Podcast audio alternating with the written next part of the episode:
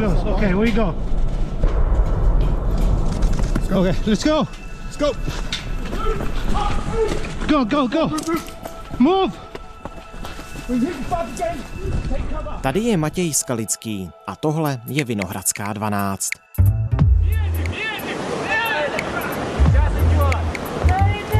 Děti umírají. Children are dying, everyone is dying. Horrific scenes in Bucha today with the town's mayor saying they've discovered at least two mass graves as Russian troops left areas around the capital. Utrpení, umírání, smrt. To vše nejenom vidí, ale také fotí, aby to mohli vidět i jiní a nezavírali před tím oči. Maxim Dondjuk, ukrajinský dokumentární fotograf, který se se svým snímkem nedávno dostal na titulní stránku amerického magazínu Time.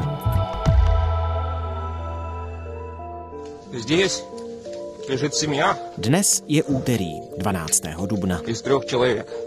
Отец, мать и маленький ребенок. Hi Maxim, thank you very much for your time. Maxime, zdravím vás. Díky moc za váš čas. Yeah, hi and thank you for Dobrý den, děkuji me za pozvání. it's a pleasure to speak Moc with rád s vámi budu mluvit. Není to tak dávno, co vám vyšla fotografie na titulní stránce amerického časopisu Time. Je to fotka vojáka s novorozencem v červené kombinéze, kterého ten voják nese v náručí a po jeho boku jde matka toho dítěte. V její tváři je nepopsatelné utrpení. Kde jste tento snímek vyfotil a jaký je jeho příběh? Yeah, it looks like it's centuries ago. but Ano, vypadá to, jako kdybych eh, tu fotku pořídil před 100 occupied lety. city Ale jedná se o fotku, kterou jsem vyfotil v uh, okupovaném městě Buča. Teď všichni už asi tenhle název znáte. Je to malé město, které není daleko od destroyed A ukrajinská armáda tam zničila most, protože ruská armáda se snažila přes tenhle most dostat do Kyjeva. A And ukrajinská armáda ho z uh, toho tried důvodu zničila nebo poničila, ale lidé, kteří utíkali z Buči směrem do. Kyjeva, tak se právě snažili tam dostat přes tenhle poničený army, most. uh, A Tohle místo bylo ostřelováno ruskou armádou. Byli tam lidi, kteří byli zabití, bylo tam spoustu lidí, kteří byli zranění, ale to není, opakuju, to není žádná strategická, vojenská, nějaké místo, to není nějaká pozice uh, plná vojáků, tohle jsou obyčejní lidé, kteří utíkali, možná tam bylo několik care vojáků, kteří třeba pomáhali lidem s tím dostat se přes ten most, nesli zavazadla nebo děti, snažili se pomáhat. Tohle vážně není vojenská pozice.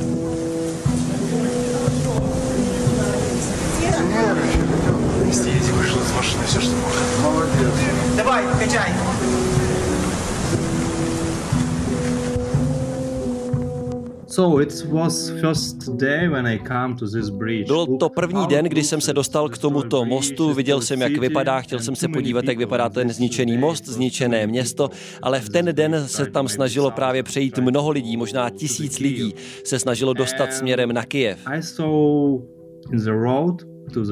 A já jsem viděl tu cestu směrem k mostu. První věc, kterou jsem viděl, byl voják, žena a dítě. Vypadalo to jako perfektní obrázek pro mě. Já jsem sice ani nevěděl, proč jsem tu fotku vyfotil. Byl to prostě okamžik, kdy jsem se rozhodl, cvak, vyfotil jsem a ta scéna zmizela. A já jsem potom pokračoval ve své cestě po silnici až k mostu.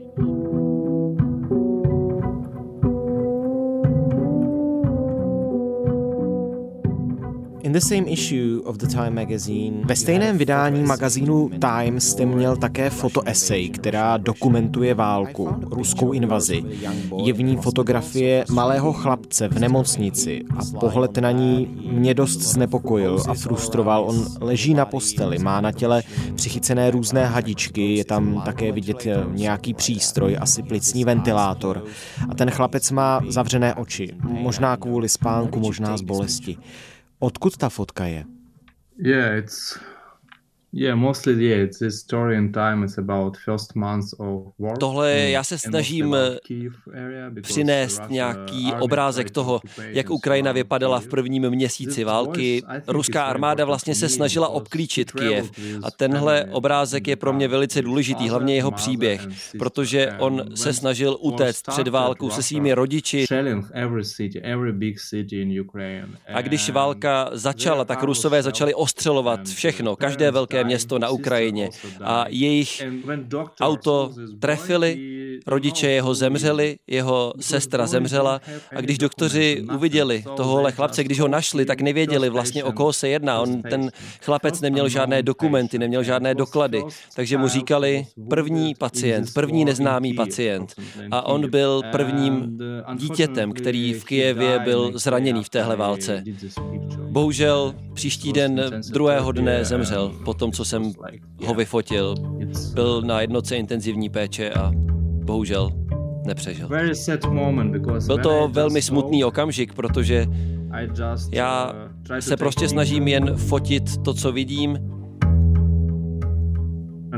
no, no, ale uh, doktoři mi říkali třeba tohle, tohle nefoť, on je ve špatném stavu a je dost dobře možné, že nepřežije.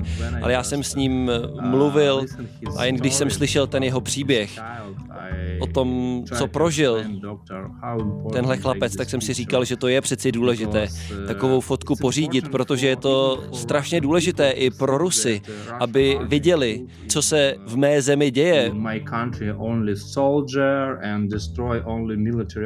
Ono se jim říká, že ruská armáda útočí jenom na ukrajinské vojáky, jenom na nějaká vojenská zařízení. Po Buči teď už všichni, asi celý svět vidí, nejenom v Evropě, i ve Spojených státech vidí, co se tam děje, ale předtím opravdu to nebylo jasné. Já si myslím, že se jedná o genocidu. Oni chtějí zabít všechny, děti, ženy, staré lidi. Oni se snaží naši zemi vyčistit od lidí. Já, já nevím, já nevím, co dělají, nevím, jak se definuje genocida, ale mně to tak přijde. Tohle byl první chlapec, který byl zraněný a umřel v té kijevské oblasti. A bylo to, myslím, důležité, ten jeho příběh přinést. Je to příběh Kijeva a toho, jak se bránil před eh, ruskou armádou v posledních týdnech.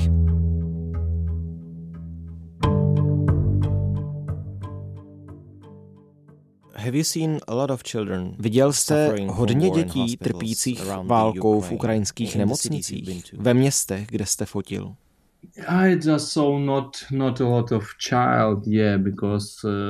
Zase tolik moc dětí jsem neviděl, protože někdy to není možné se k ním dostat, pokud mají živé rodiče, tak samozřejmě nedostanete povolení se k ním dostat.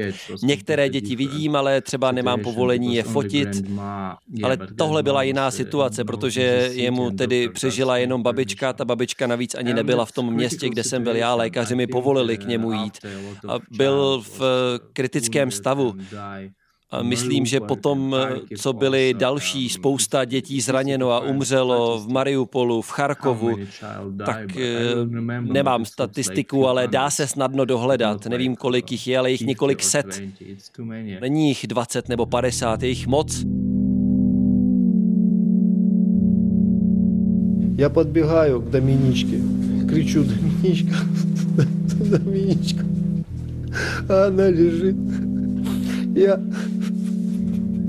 к Наташе срываю повязку, какая была шарф, ноги перевязываю ей.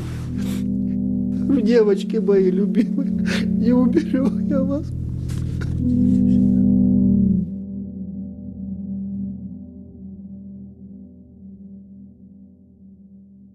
I saw in few days ago in Bucha horrible, horrible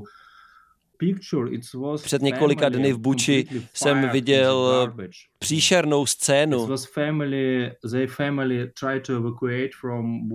Byla to rodina, která úplně schořela. Byla to rodina, která se snažila opustit Buču ruský tank prostě vystřelil směrem na to auto a zabil tu ženu, muže, dvě děti.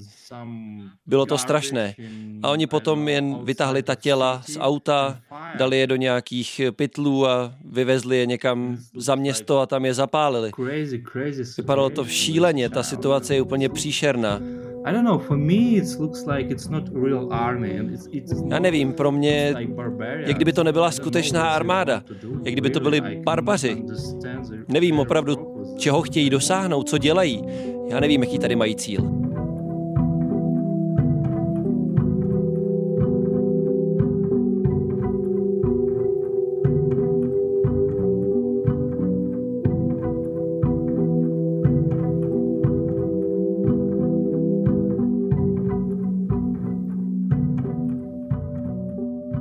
I've seen some photos of yours uh, Viděl jsem nějaké vaše fotografie mrtvých vojáků, kteří leží na kolejích, nebo civilistů v ulicích. Řešíte nějak sám se sebou, jakou fotku vydat a jakou už raději ne? Co je ta hranice? Yeah, but it's my decision if I take picture or not take picture. Ano, ale moje rozhodnutí je, jestli něco vyfotím nebo nevyfotím. Pokud jde o publikování, tak tady můžeme mluvit o nějaké výstavě, o mé fotoknize, knize fotografií, to je moje rozhodnutí. Ale pokud mluvíme o časopisu Time nebo jiných časopisech, se kterými spolupracuju, třeba časopis Spiegel, tak to rozhodují editoři. Oni se rozhodnou, co můžou publikovat too much for maybe for media. Protože někdy je to třeba moc, prostě uh, příliš. Takže tato rozhodnutí potom nejsou na mě, co jde do tisku, která fotka a která ne. Každou fotku, kterou pošlu časopisu, tak tam se domnívám, že je možné ji publikovat. Takže nezáleží na tom, co před sebou vidíte. Nemáte dilema, jestli fotit krev, zohavená těla, nebo jen třeba části mrtvých těl. Ne, pokud vidím nějakou situaci, samozřejmě, kde můžu pomoct někomu, pokud jsou tam zranění lidé a není tam třeba nikdo jiný se mnou, pokud se něco stalo, tak samozřejmě já jsem v první řadě člověk, já se snažím pomoci těm lidem, snažím se o ně postarat, snažím se i třeba o mrtvá těla nějakým způsobem se postarat. Záleží, jaká je tu situace, pokud někomu můžu pomoct, třeba se zavazadlem, tak pomůžu.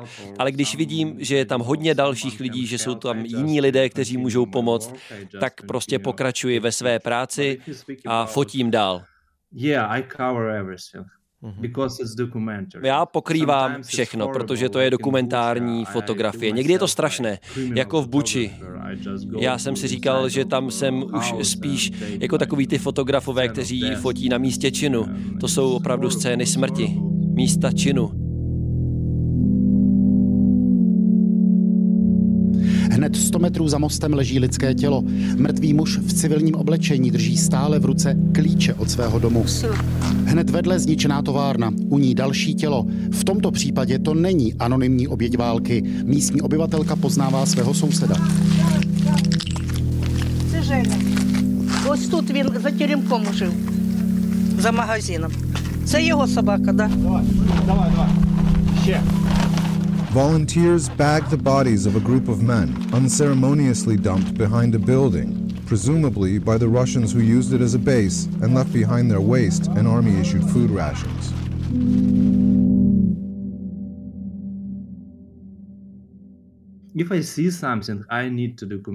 Když něco vidím, tak to potřebuju zdokumentovat. Možná třeba tu fotku potom nebudu publikovat, nezveřejním ji, to nevím. V tu chvíli se o tomhle ale nemůžu rozhodnout, na to mám budoucnost. Ale když něco vidím, pokud tam jsem, pokud to můžu zdokumentovat a vyfotit, pokud nikdo v tu danou chvíli nepotřebuje moji pomoc, tak fotím. To je prostě život. Pokud je to mrtvé tělo, nebo nevím, mnoho lidí vidí třeba krásnou fotku, na které je nahá žena a to se jim líbí, ale tohle je jiná situace, tohle jsou taky emoce, ačkoliv úplně jiné emoce. Je to taky život. A já ho musím zdokumentovat. Zmiňoval jste, že dokumentujete, tedy. jaký je rozdíl mezi dokumentárním a spravodajským fotografem. Teď je na Ukrajině mnoho fotožurnalistů, tak jak jejich práci odlišit od té vaší? Oh, now it's No, if we speak about pokud mluvíme project, osobně o mém uh, projektu, fotografickém projektu, když pracuju na něčem, tak eh, tam ta hranice mezi dokumentární fotografií a fotožurnalisty vidět je. Dokumentární fotografie je, když eh, dlouho třeba pokríváte nějaký příběh, který není zas tak eh, zajímavý na první signální, ale já jsem asi v tuhle chvíli už eh, nějaká kombinace mezi oběma póly. Já dělám oboje. Já nejsem válečný fotograf. Já nechci pokračovat eh, ve své kariéře, jako to dělají váleční fotografové. Já jsem pokrýval události válečné v mé zemi, ale eh, v případě, že tu ta situace skončí, tak já nepojedu do jiné země a budu dělat to tež. Já zůstanu tady a budu dělat svoji dokumentární fotografii. Já se snažím pořizovat fotky sám pro sebe, pro můj projekt, třeba pro moji budoucí knihu nebo budoucí výstavu. Ale zároveň se snažím sdílet, snažím se eh, bojovat s ruskou propagandou a snažím se pořizovat fotografie o té situace, jaká aktuálně na Ukrajině je. Takže někdy to může vypadat jako fotožurnalismus. Prostě dokumentuju, co se děje. Je to můj pohled, ale pokud jsem na tomhle místě, snažím se ve své spolupráci s různými časopisy jim nabídnout taky přehled situace aktuálně na Ukrajině. Teď opravdu ta hranice je velice setřená. Nevím, že by byl velký rozdíl mezi dokumentární fotografií a fotožurnalismem. Bohužel nebo naštěstí, já nevím.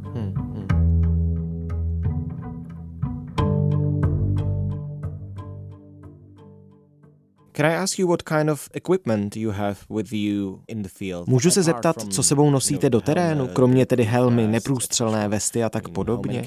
Kolik máte fotoaparátů, kolik objektivů, stativů, nebo třeba i dronů? Yeah, I just uh, have the helm and just Ano, já uh, mám jenom tu helmu a neprůstřelnou vestu. And I used everybody all the time laughing and AP photographer all the time. Všichni se mi pořád smějou, hlavně fotografové z agentury AP, protože já mám jenom jeden fotoaparát, jednu zrcadlovku Nikon, mám k tomu jeden pevný objektiv 35 mm. To samozřejmě je omezení, takže někdy tu fotografii můžu pořídit, někdy ne. Nemám žádný zoom objektiv, abych si mohl pohybovat tedy ohniskem.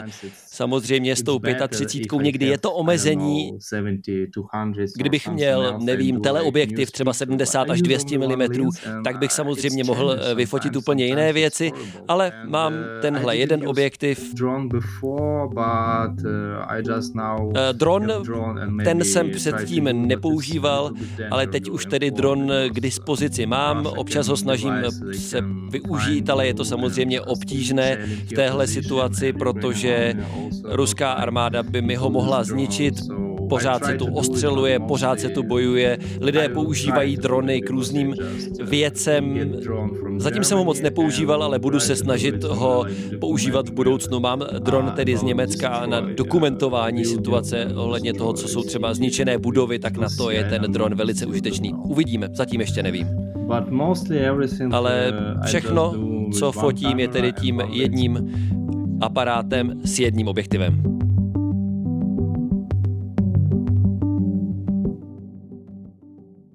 V oblasti bojů severně od Kijeva zemřel novinář Maxim Levin.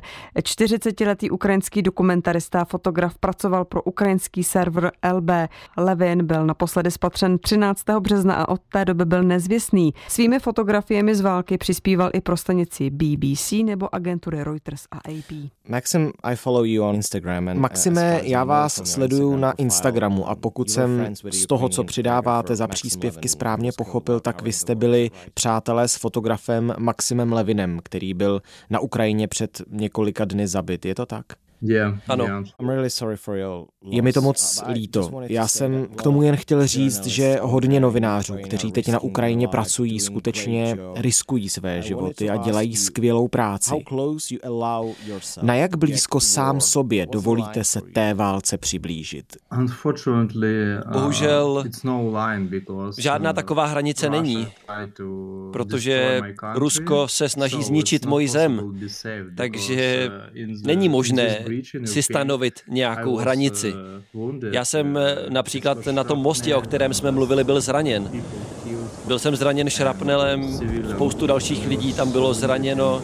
Byl jsem zraněn do pravého ramene, ale teď už eh, jsem zase v pořádku. Nebylo to nic zase tak vážného. No, nebylo to jako, že bych eh, tam byl opravdu vážně zraněný na tom mostě, ale stalo se to. Eh, já prostě jsem tam jenom přišel, abych pokryl tu situaci, abych zprostředkoval, jak to tam vypadá. Za pár hodin jsem zase chtěl pokračovat o tom, jak to vypadá jinde. Samozřejmě, že se bojím. Samozřejmě, že jsem vyděšený, když se dostanu do takovéhle situace, ale každý si musí sám za sebe říct, jestli se chceme bránit v téhle válce, je to invaze na naší zem ze strany Ruska, anebo samozřejmě lidé můžou odejít. Někdo vstoupí do armády, Někdo se snaží být eh, dobrovolníkem v té teritoriální obraně. Já jsem se rozhodl, že zatím budu fotografem a budu takhle pokrývat tu situaci. Snažím se být v bezpečí, ale není to možné. Jako v Charkovu, když jsem tam přišel, tak jsem šel na ta stejná místa, kde byly budovy ostřelovány, zemřeli tam lidé a po několika hodinách střílí na to stejné místo. Oni vědí, že tam přijela sanitka, přijeli tam hasiči, přijeli tam záchranáři. Oni střílí pořád na to stejné místo.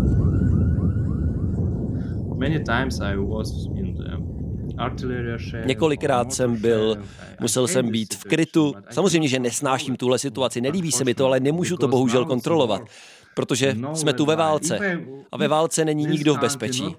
Pokud tahle země nebyla moje země a já bych sem přišel jako žurnalista, tak bych samozřejmě se mohl zastavit, mohl bych se vrátit, jet někam jinam, ale pro mě já vlastně nemám jinou možnost. Já ani tuhle zemi nesmím opustit. Aktuálně to není možné, aby ukrajinští muži odcházeli do zahraničí. Musíme tu zůstat, pokud by k něčemu došlo, abychom mohli naši zemi bránit. Moc krát díky za vaši práci a prosím, buďte opatrný. Yeah, I try. Děkuji, budu se snažit. To je už všechno z Vinohradské 12, z pravodajského podcastu Českého rozhlasu. Dnes jsem mluvil s Maximem Donďukem, ukrajinským fotografem, který s nasazením vlastního života dokumentuje ruskou invazi. Jeho svědectví tlumočil Karel Janů. Poslechněte si i další epizody Vinohradské 12. Jsme na webu i rozhlas.cz, ale i na Spotify, Apple Podcasts, Google Podcasts a tak dále. Nové díly vychází každý všední den, ale poslouchat nás můžete samozřejmě i o víkendu nebo o svátcích. Prostě kdykoliv a kdekoliv. Naslyšenou zítra.